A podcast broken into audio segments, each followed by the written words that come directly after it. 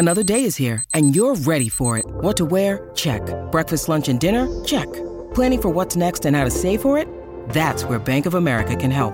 For your financial to-dos, Bank of America has experts ready to help get you closer to your goals. Get started at one of our local financial centers or 24-7 in our mobile banking app. Find a location near you at bankofamerica.com slash talk to us. What would you like the power to do? Mobile banking requires downloading the app and is only available for select devices. Message and data rates may apply. Bank of America and a member FDIC. Teachers around the world at every grade level use A Way with Words in classrooms as a launching pad for discussion. Learners of all kinds use it to sharpen their skills in yet another language. Help us help them by giving at waywordradio.org/donate today. Thank you. You're listening to A Way with Words, the show about language and how we use it. I'm Grant Barrett. And I'm Martha Barnette. Grant, I've been reading a book in a field I know almost nothing about, and there's a whole lot in this book about guts and toes. You mean guts like my innards and toes like the little things at the end of my feet? Actually, no. Spelled Oh. the same way G U T and T O E, but they're Uh-huh. acronyms. Oh, acronyms. Mm. T O E, top of uh, Everest. Uh, I, don't, I don't know. G U T, get under table. Uh, that's earthquake advice, right? I don't know. What are they? What's what is it? What are you learning about, Martha? It's always something new. Um, this is a book about cosmology. Gut is a physicist term for grand unified theory, and Ah. toe, T O E, you probably remember Stephen Hawking talking about this. Yeah, I read his book when I was a kid. Okay, yeah, the theory of everything. Right. That makes perfect sense. Yeah, this is a fascinating book. It's called The End of Everything, Astrophysically Speaking. And it's by Katie Mack, who is an assistant professor of physics at North Carolina State University. And Katie Mack is a theoretical astrophysicist, which means that she studies cosmology, seeking to understand the universe from its very beginning to its very end. She's trying to find fundamental truths about the way that the universe works. And uh, it's a challenging book, but she's an amiable nerd who's endlessly fascinated by her topic. She's the scientist that you want to sit down next to at the pub and just let them rip. Or, or be on an airplane with from coast to coast, right? Sitting next to. Yeah. I, wa- I once sat next to an obituary writer from the New York Times on an airplane. and It was one of the best flights I've ever had. Oh, wow. That's really, it was really fantastic. Oh my gosh, that is on my lifetime bingo card. So you said the book was very challenging, and I'm imagining Yes. that despite it being challenging, you're finding all this language to latch onto, and you're kind of hopping from toadstool to toadstool, language to bit to language bit, to kind of rescue you. As I do, that's exactly it, Grant. so I do want to talk about that book a little bit more later in the show, and I'd love to hear what you're reading. Oh yeah, I'll, I'd love to talk about what I'm reading too. And you know, Martha and I would like to hear what you're reading and what you think everyone else should be reading too. 877-929-9673 or talk to us about anything related to language, words, speech, writing, literature, slang, new words, old words, or old expressions and new expressions. Words at waywordradio.org or on Twitter at W A Y W O R D. Hi there, you have a way with words. Hi, how are you? Uh, my name is Nicole, and I'm calling from Indianapolis. Great. Well, what would you like to talk with us about? Well, my husband and I have been in dispute about the word buoy. He is from England, and he is convinced that the way that we should say this word is boy. Um, and I am from New England, and I disagree. I think it's buoy. Um, so we were hoping for some clarification and uh, maybe to avoid a divorce.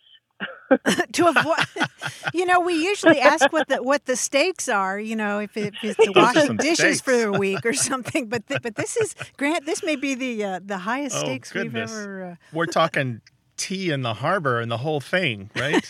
yes, yes. Uh, B U O Y, right? yes, yes. Okay, tell me how often are you encountering this word in your daily life? Well, yeah, not as often as you would think, but we do like to uh, bring it up with each other, uh, probably partly because of the accents. Um, Yeah. so we were visiting my family in New Hampshire and went to the seacoast, and on the restroom doors, they had B U O Y uh, for the gents, and then on the ladies they had gulls, G U L L S. So this is where Dominic said that um, he's like, look, it's boys and gulls, and I said, no, Oh. it's buoys and gulls. So he accosted a stranger to try to get uh, somebody on his side, and the stranger agreed with me. So it's just been heated ever since.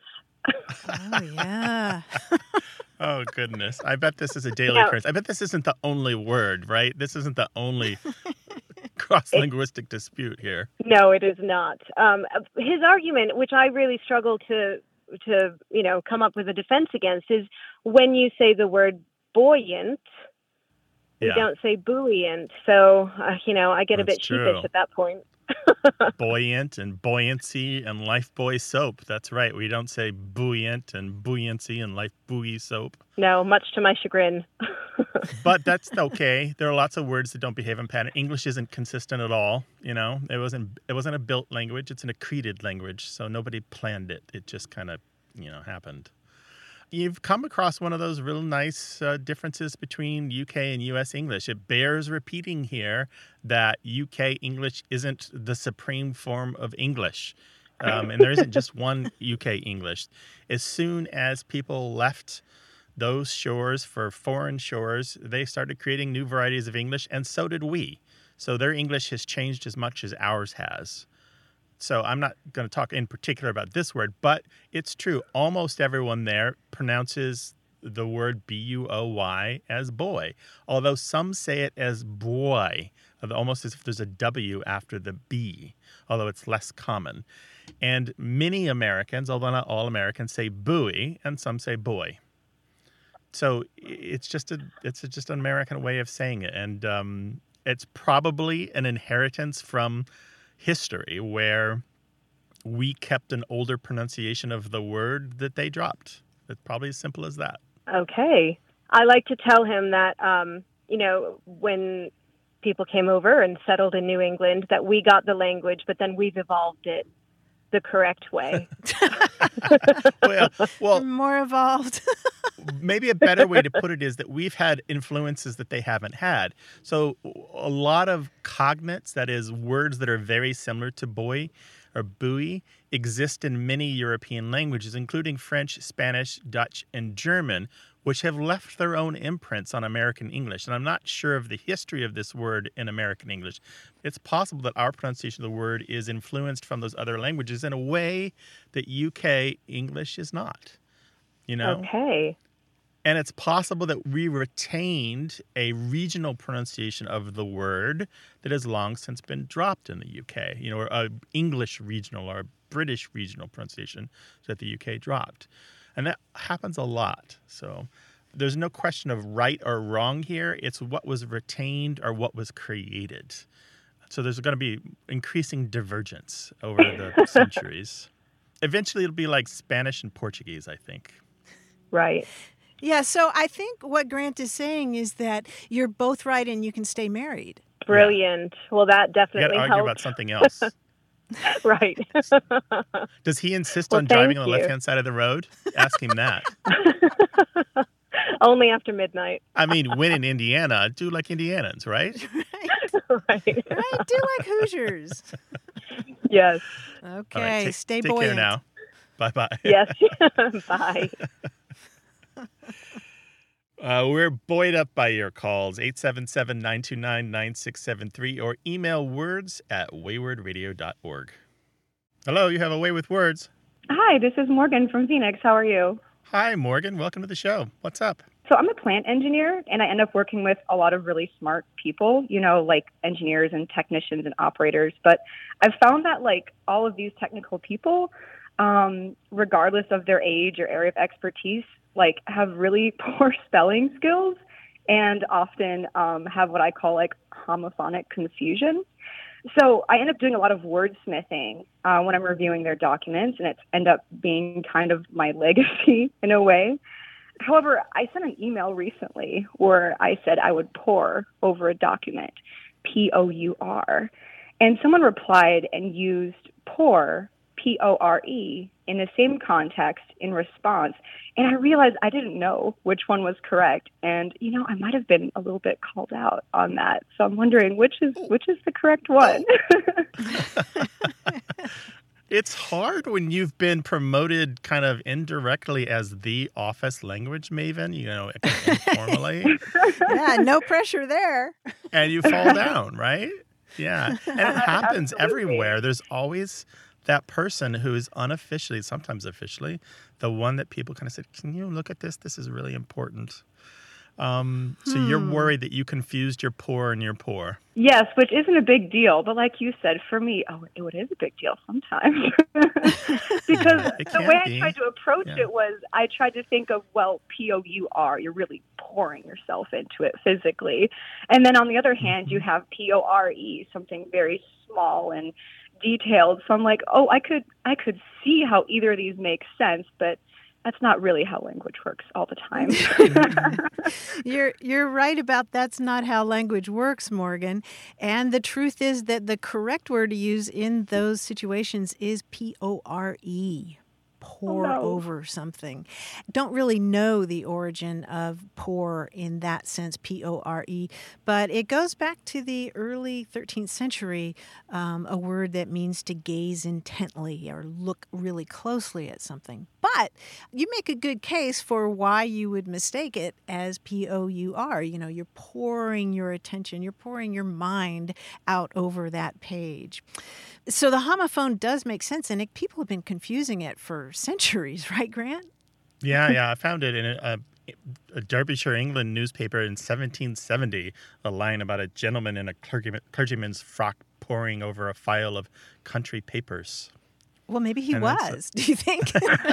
No, it's clear the they paper. meant the P O R E. Yeah.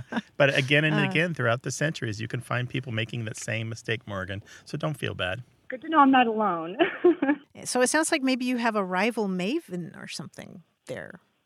I, I believe I do, and I, you know what? I'm happy to pass that baton um, as soon as they prove they are worthy. Um, That could be only one.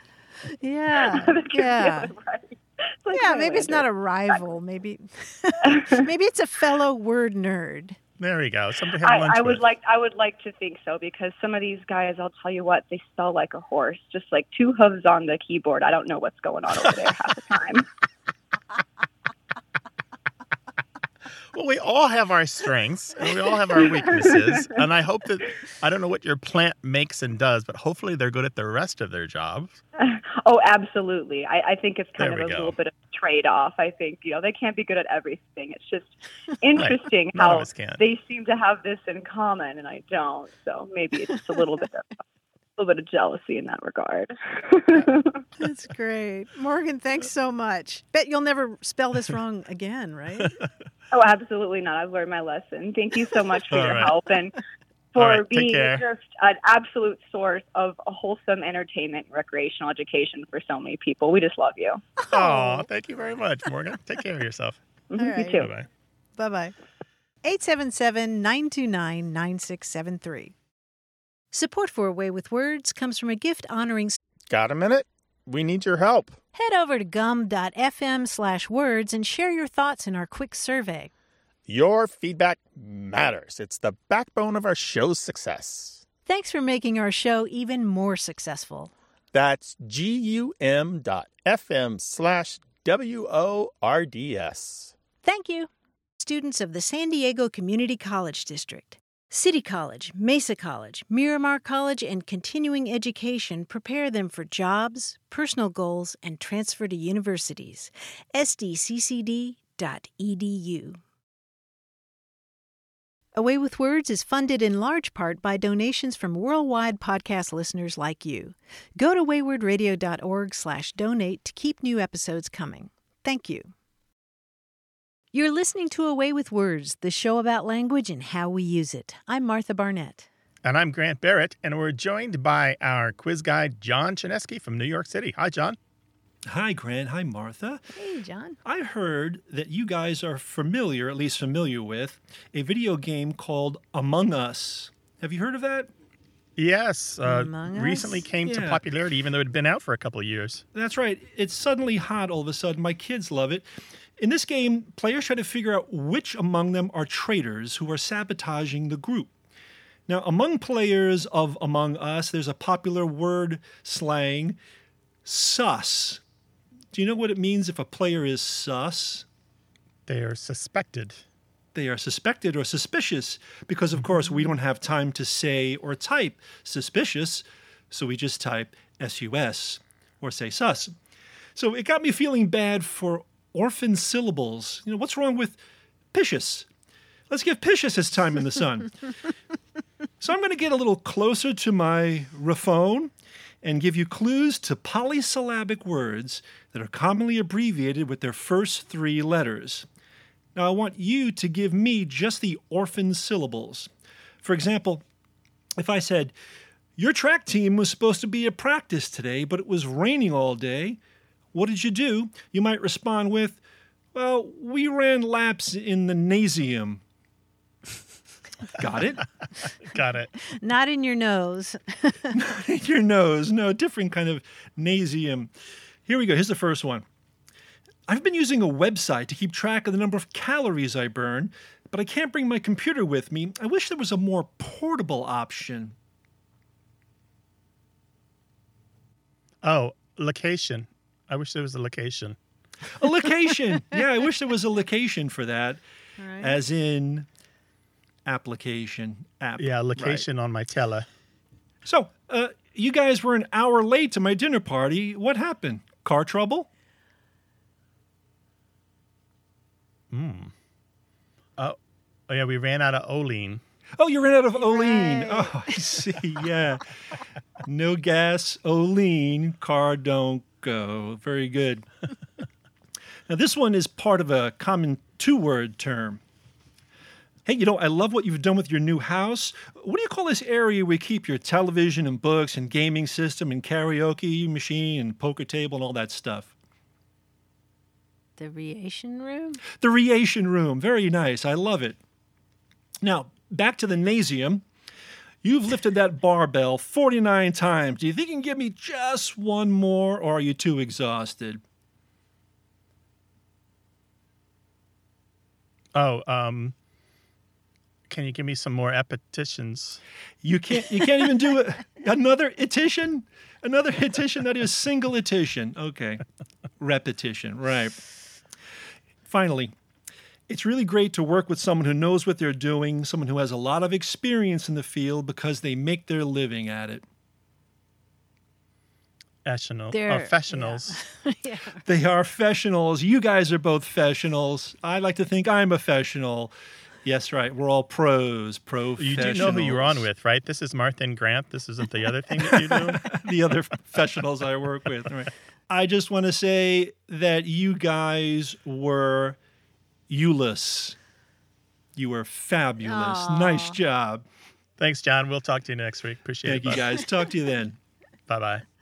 This show is about words and language and grammar and literature and speech and talking and writing and everything in between. Give us a call, 877 929 9673. Email words at waywordradio.org or talk to us on Twitter at W A Y W O R D. Hello, you have a way with words. Hi, uh, this is Drew from Washington D.C. How are you guys?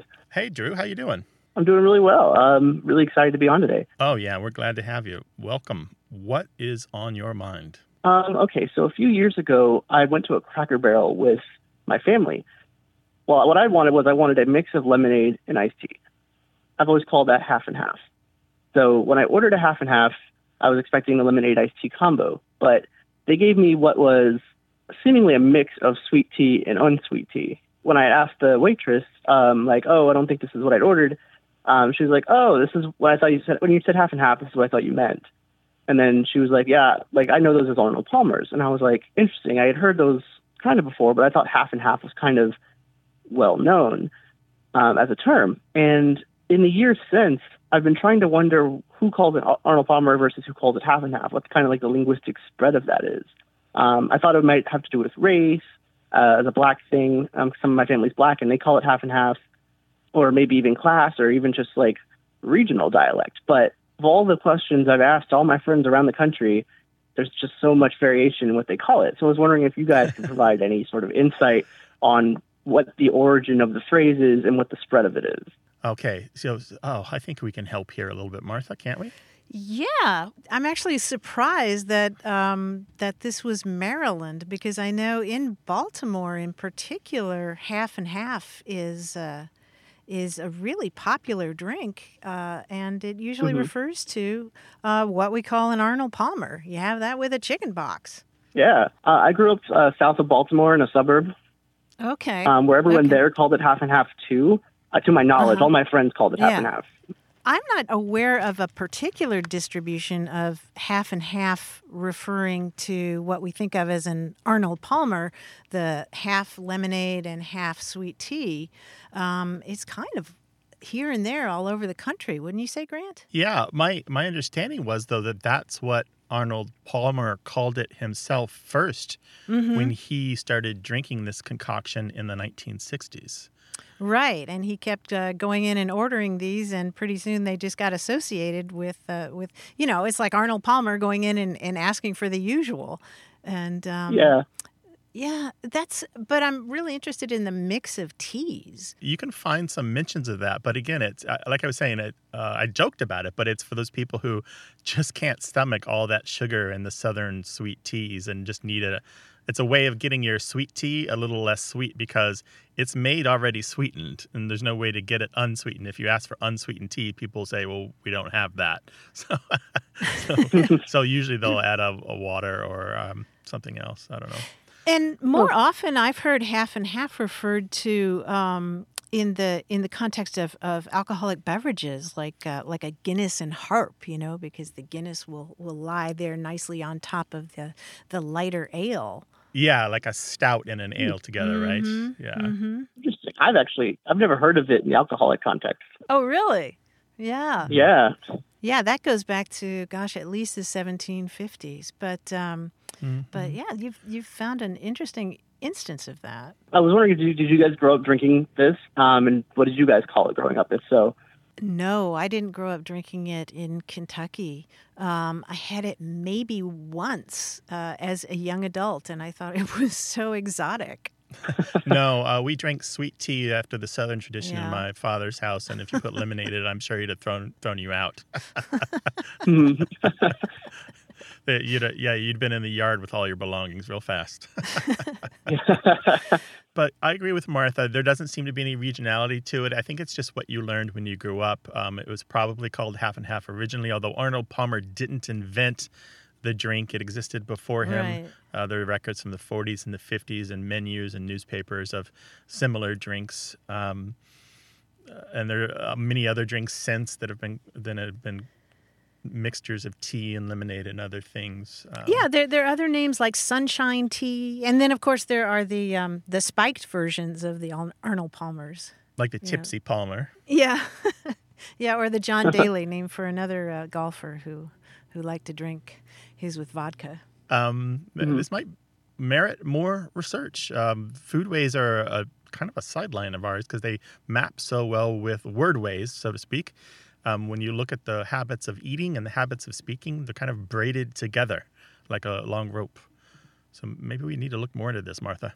What do you call the tea and lemonade mixture in your house? What did you grow up with, or what do you call it in a professional capacity? Let us know. And Drew, thank you for your call and thanks for bringing this up. We really appreciate it. Thanks, Bye-bye. Drew. Bye bye.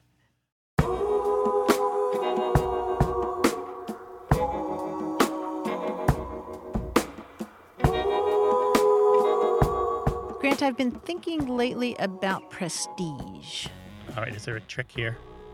Yes, actually. There's always Actually, another layer exactly- with you. yes, there is. Yes, there is. But the the thing is that you always come up with, or you often come up with, um, exactly where I'm going because there is a trick with the word prestige because it comes from the Latin, the classical Latin praestigia, which means trick, deceit, or illusion. And early on in English, prestige meant an illusion, a conjuring trick, a deception, an imposture.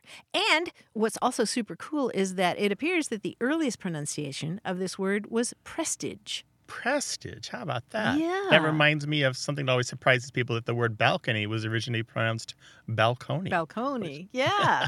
but it fascinated me to learn that early on it, it was an illusion or a trick, and then it became um, the idea of uh, impressive influence or glamour, and then and then later on prestige as we think about it today. You know, something that's. Uh, I think uh, the reason I thought that is because there is a very excellent movie called The Prestige with Christian Bale and Hugh Jackman.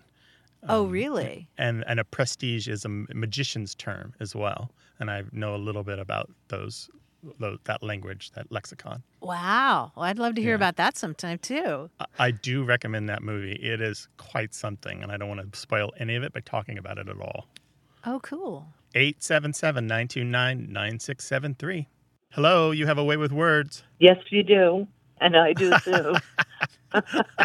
Hi, who is this? Apparently so. My name is Joan Meehan. I'm originally from the South Bronx and I live in upstate New York. I'm 76. I've had a lot of experience with different phrases and sayings that is very unfamiliar to upstate people with the dialect that I have. I was riding along with a friend. There was a car coming up very quickly on the on the right, and I said, "You better give this car a wide berth." So then she said to me afterwards, they were trying to enter the highway, but they were really coming way too close to it. So she said, "What's that word you use, berth?" You know, wide berth. I said, "Oh, that means like I guess it was originally from maritime. You know, the uh, ships, you know, coming into the berth or giving another ship a wide berth. In New York City, we used it as a you know, certain people you wouldn't want to really hang out with or whatever. You need to cross over, and you'd say, uh, I, you know, maybe we should give them a wide, you know, wide berth. Right, Joan, you're exactly right. Um, and you're spelling Yeah. birth in this case B E R T H, right? Not B I R T H. B e r t h, a wide Correct. berth. Yes. I'm interested that that you mentioned the maritime connection. That's exactly it. If you go back to uh, uh, this dictionary I'm looking at from uh, this from 1730, it defines berth originally B E R T H as convenient sea room or a fit distance for ships under sail to keep clear so as not to fall foul on one another. So it's exactly as you described. It's it's giving uh, another vessel plenty of room. Did you know the maritime uh, connection already? Yes, uh, definitely, because I li- live near the East River and the Triborough Bridge, and and we we swam o- up the the docks there. I mean, you know, and that was our swimming pool. So, you know, there were ships that would come in, the barges and everything, and you heard a lot of terminology like that. So that Wow. was my uh, my original knowledge of it. Well, that is super And I also cool. appreciate the figurative usage you were talking about about giving people a wide berth, meaning stay away from them or keep them at a safe distance. Because uh, giving a wide berth can be about the psychological or emotional distance as well as the Mm-hmm. physical distance. Yes, I mean it's fascinating. It's fascinating that there's so many terminologies. In other words, if you're going on it on a ship, you you know you can be in the upper berth, the lower berth, and travel. You know what I mean? I know know it from that. Well, Joan, you sound like a kindred spirit, and we're really glad you called. Thank you so much. It's wonderful being on the show. All right. Thank you, be Joan. well. Bye bye. Here, and I'll follow you. Bye bye. We'll make a berth for you on our radio show you, so you can talk to us about language. Give us a call, 877 929 9673. Email words at waywordradio.org or try us on Twitter at W-A-Y-W-O-R-D. Hello, you have a way with words. Hello, my name is uh, Gopal. I am calling from Greenville, North Carolina. Hello, Gopal. Welcome to the show. How can we help? Oh, thank you. Yeah, I was always uh, wondering about the phrase uh, "my two cents." So whenever uh, in office communications, uh, usually people put it at the end after saying their opinion or some idea. They put at the end that okay, this is my two cents. I was wondering as to what is the uh, origin of that phrase, or more importantly, why don't they call it as my one cent if they, it is representing a small idea? Right. Why do they say my two cents? Well, that's a really good question, and it's a really useful phrase, isn't it? Because it it sort of colors what has come before, right? You're, it's a it's a kind of almost a, a humble or, or a modest little addition to it. It softens what you've just said, correct? Yes, yeah, yeah. I understand the usage part of it. Yeah. Mm-hmm. Sometimes it's it doesn't do us any good to look at English too closely and, and parse phrases uh, too carefully. But uh, the the term twopence, tuppence, has been around since at least the 16th century um, to mean of very little value or, or paltry or worthless. Sometimes English just isn't logical. You can see examples of this back to the uh, the 19th century at least. Um, and I know that linguists have come up with a couple of examples from Philadelphia where um, people were, uh, were using that expression and using it in quotation marks. Here's my two cents. You know, sometimes it just doesn't pay, so to speak, to uh, to parse English too closely. I, I want to spin this around though and, and talk about something you said early in the call, which I think deserves some attention, which is we often tack on, well, that's my two cents at the end of an opinion.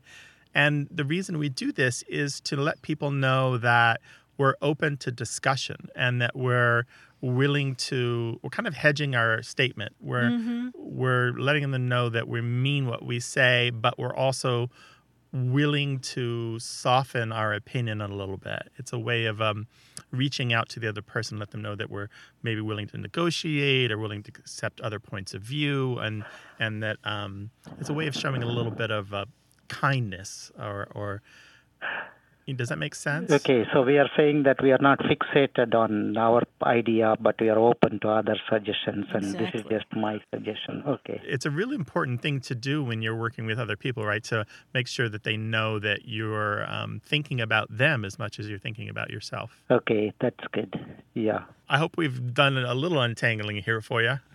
Yeah, yeah. I guess primarily, uh, yeah, one shouldn't approach it uh, too much uh, like logically or mathematically. So language That's doesn't right. work that way. Okay. Language isn't logical, and pigs don't sing opera.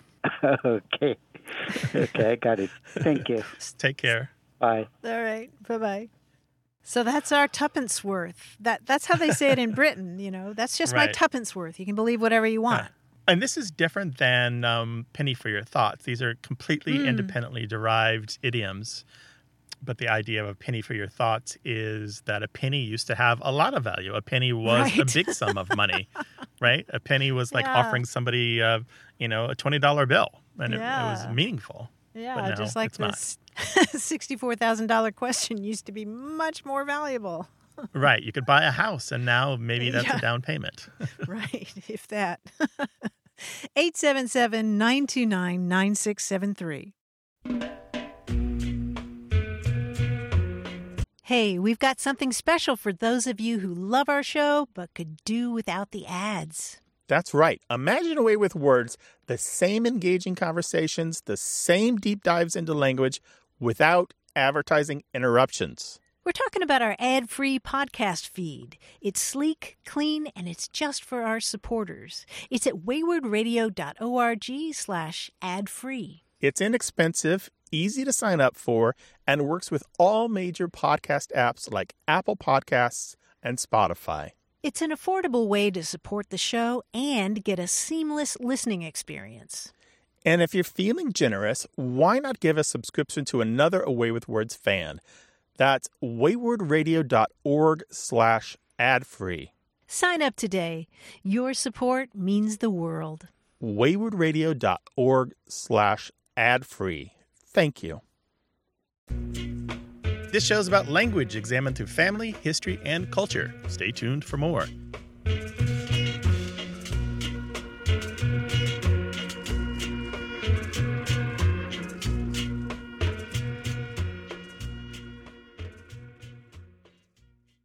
Support for A Way with Words comes from Jack and Caroline Raymond, proud sponsors of Wayword Inc., the nonprofit that produces and distributes this program. You're listening to A Way with Words, the show about language and how we use it. I'm Grant Barrett. And I'm Martha Barnette. I was talking earlier in the show about the book I just finished by Katie Mack called The End of Everything. And she's a uh, cosmologist at North Carolina State University.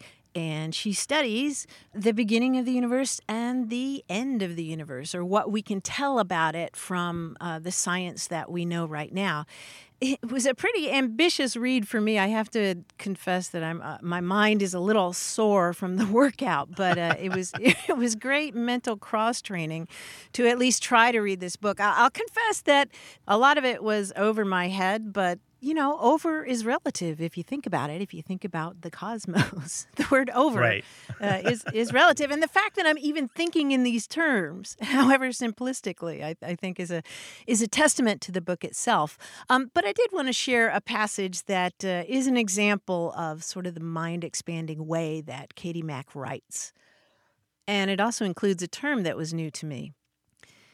It is said that astronauts returning from space carry with them a changed perspective on the world, the overview effect, in which, having seen the Earth from above, they can fully perceive how fragile our little oasis is and how unified we ought to be as a species, as perhaps the only thinking beings in the cosmos. For me, thinking about the ultimate destruction of the universe is just such an experience. There's an intellectual luxury in being able to ponder the farthest reaches of deep time and in having the tools to speak about it coherently. When we ask the question, can this all really go on forever? We're implicitly validating our own existence, extending it indefinitely into the future, taking stock, and examining our legacy. Acknowledging an ultimate end gives us context, meaning, even hope and allows us paradoxically to step back from our petty day to day concerns and simultaneously live more fully in the moment. The overview effect. Yeah, I've heard of that before. The the pictures looking back from Saturn's rings of this tiny glowing dot that happens to be Earth, and you realize how utterly small we are against this pin all these pinpoints of the other stars in our galaxy and the universe behind. Yeah, yeah, it really gives uh, some perspective, and and I don't know. I feel like I needed that right now. Just just really zooming out to look at the Earth. That sounds like a wonderful book. You know, I had a, a another experience through my son's eyes. He recommended a, a book series to me, which he doesn't often do. But uh, all these years, my wife and I, mostly my wife, have been reading books to him at bedtime, and they started on Lois Lowry's The Giver series. This book has been around for quite some time and is well known in uh, young adult circles and often recommended by libraries and librarians, and teachers often recommend it to their students. But it was new to me, and he said he wanted me to read it so that we could discuss it as a family. So I started it. And this series gave me a perspective on what he's going through as a teenager because it's about a, a young boy, Jacob, who lives in a strange society where um, life is highly regulated and controlled. Their feelings are repressed. They don't see color. They don't have um, the same relationships with each other that we have. They're assigned spouses, they're assigned children. The first book uh, gives the series its name. It's called The Giver. And the boy reaches an age where he is to be assigned his adult duties that he will train for. And he's assigned to be the receiver, and he meets the giver. And this new position puts him in a place to learn histories, feelings, and sensations that have been kept from everyone else in his community. And this knowledge changes his life and leads to a dramatic ending.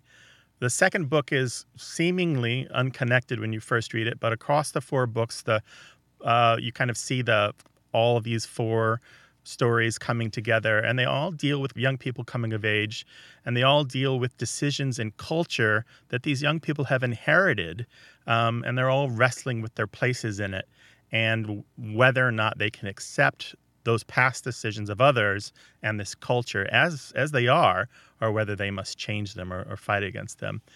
And I, I've really been enjoying these, uh, not least because my son recommended them, and obviously I want to connect to him, but also because the protagonists, unlike a, a lot of young adult literature, they're not jaunty sex pots or or your typical young adult heroes. You know, it's not all about, um, you know, do they find me attractive? Oh yeah, let me Uh-huh, kill this uh-huh. bad guy. You know, um, you know, paragraph alternating with um, smooches on one paragraph and sword fights in another.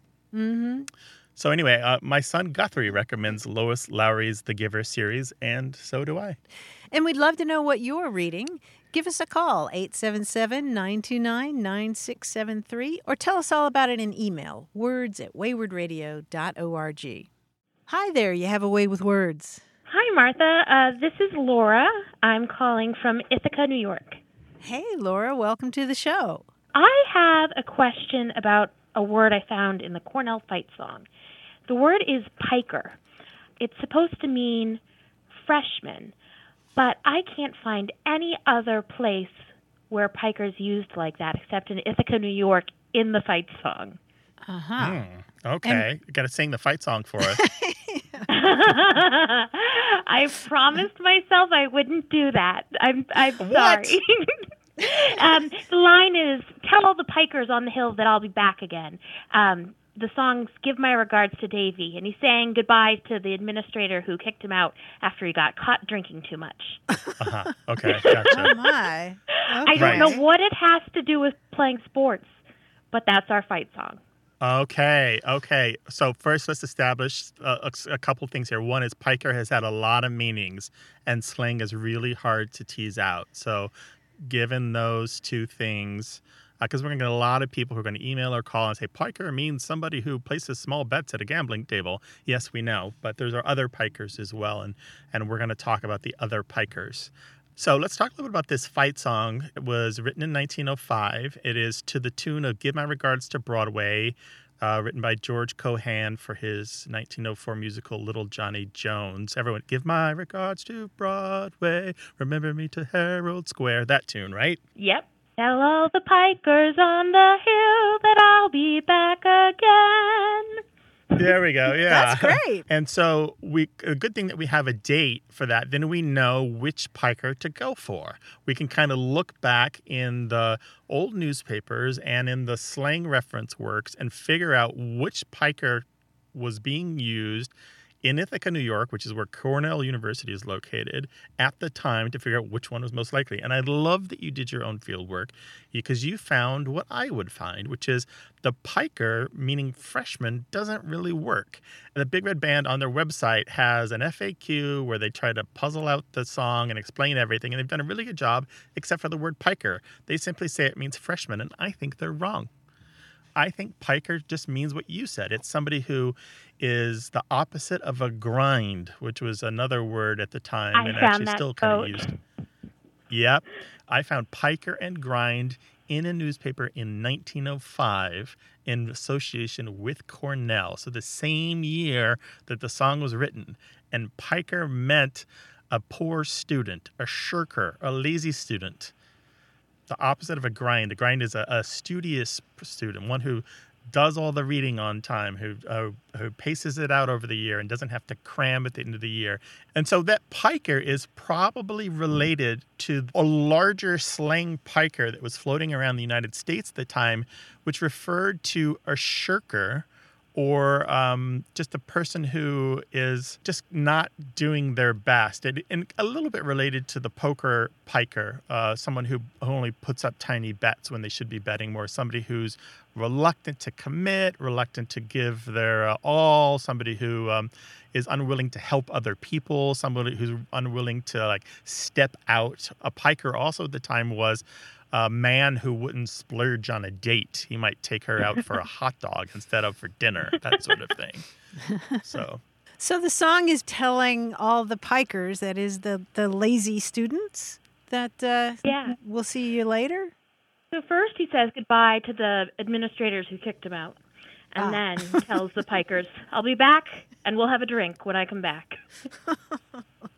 What a bad influence, huh? Right? Thank you guys so much. Well, Yeah, we're glad sure. you called, Laura. I'm so glad you could help. I was so excited when I saw this song and saw that word. I was like, I'm going to call Grant and Martha. I did the whole That helps dance. out. Thank Laura, you guys thank so you much. for your call. Take care now. All Be right, well. talking take with care. Bye All bye. Bye bye. If there's a word you're curious about, call us 877 929 9673 or email us. The address is words at waywordradio.org.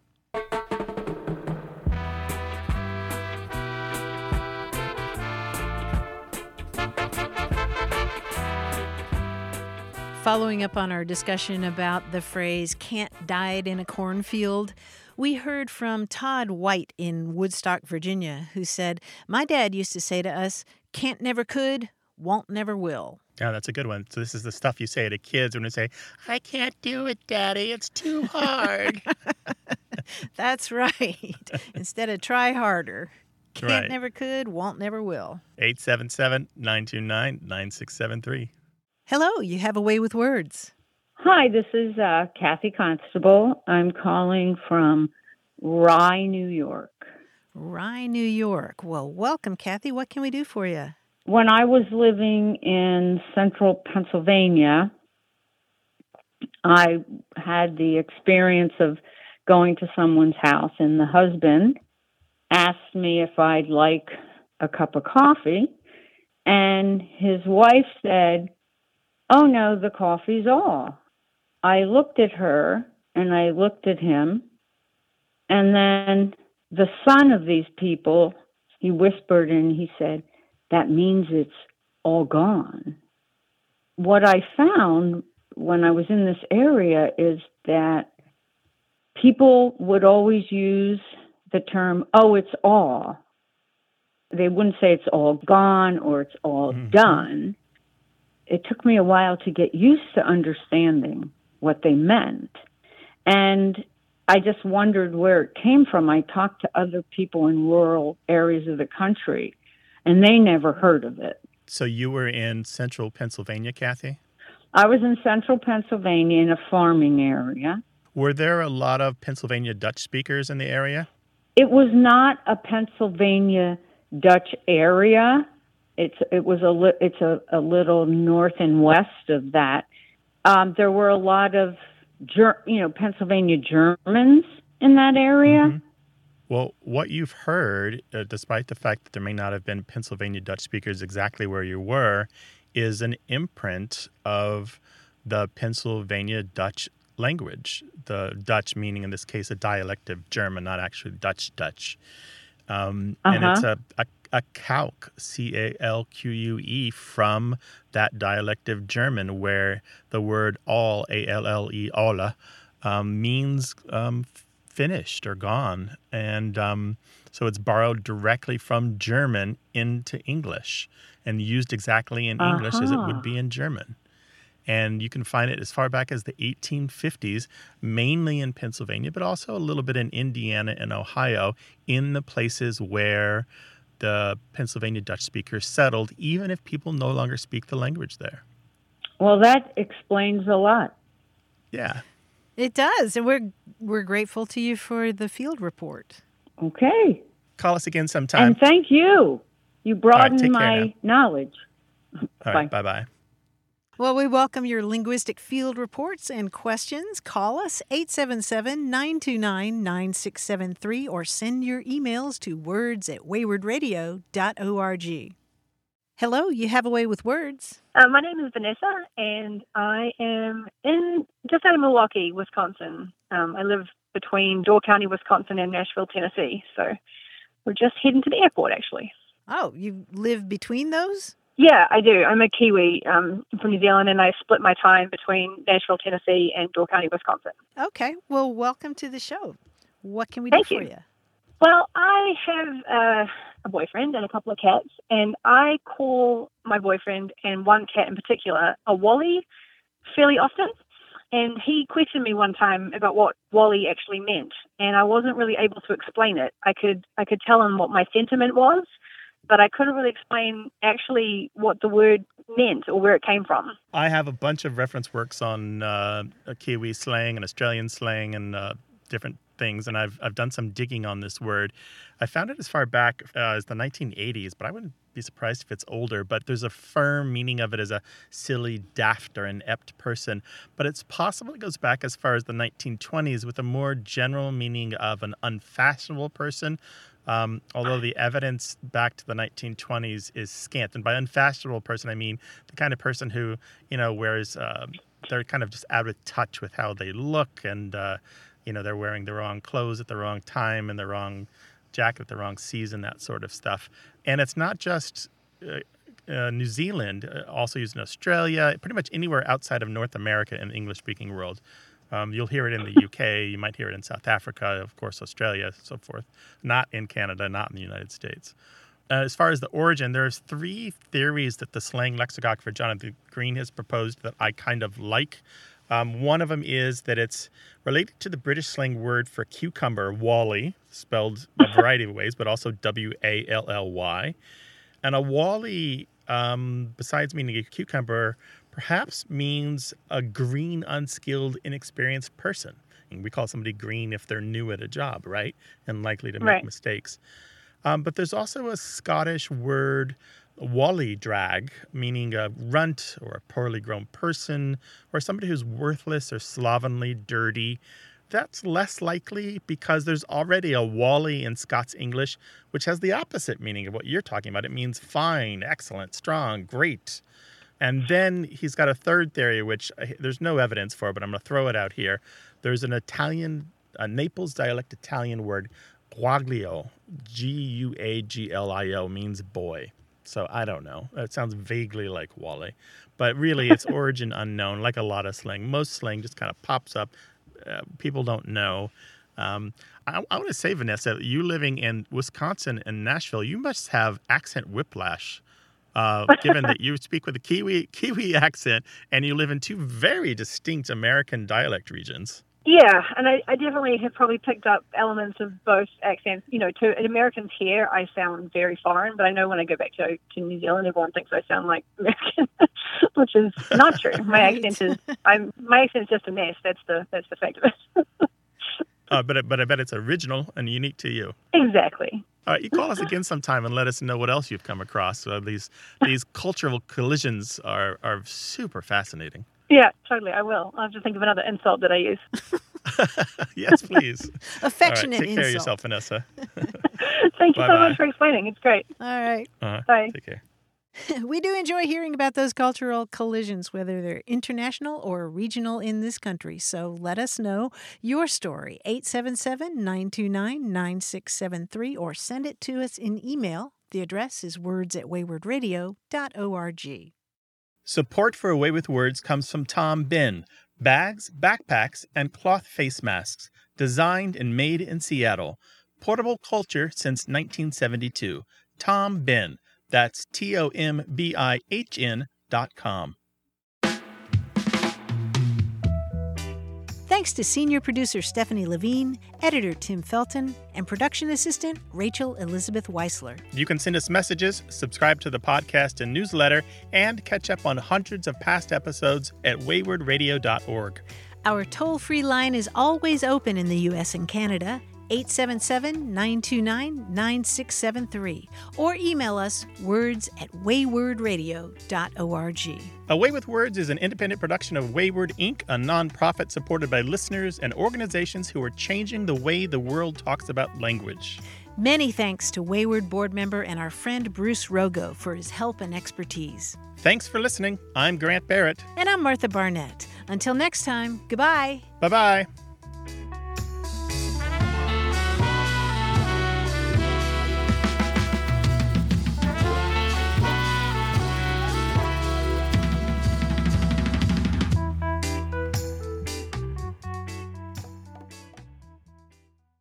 Hey, listeners, we have a favor to ask. We'd love for you to fill out our listener survey at gum.fm slash words. Your feedback is crucial. It's quick, and it helps us make our show even better. It shapes our show, helps us plan, and ensures we're bringing you the content you love. That's gum.fm slash W O R D S. Thanks for being a part of what we do. Thank you.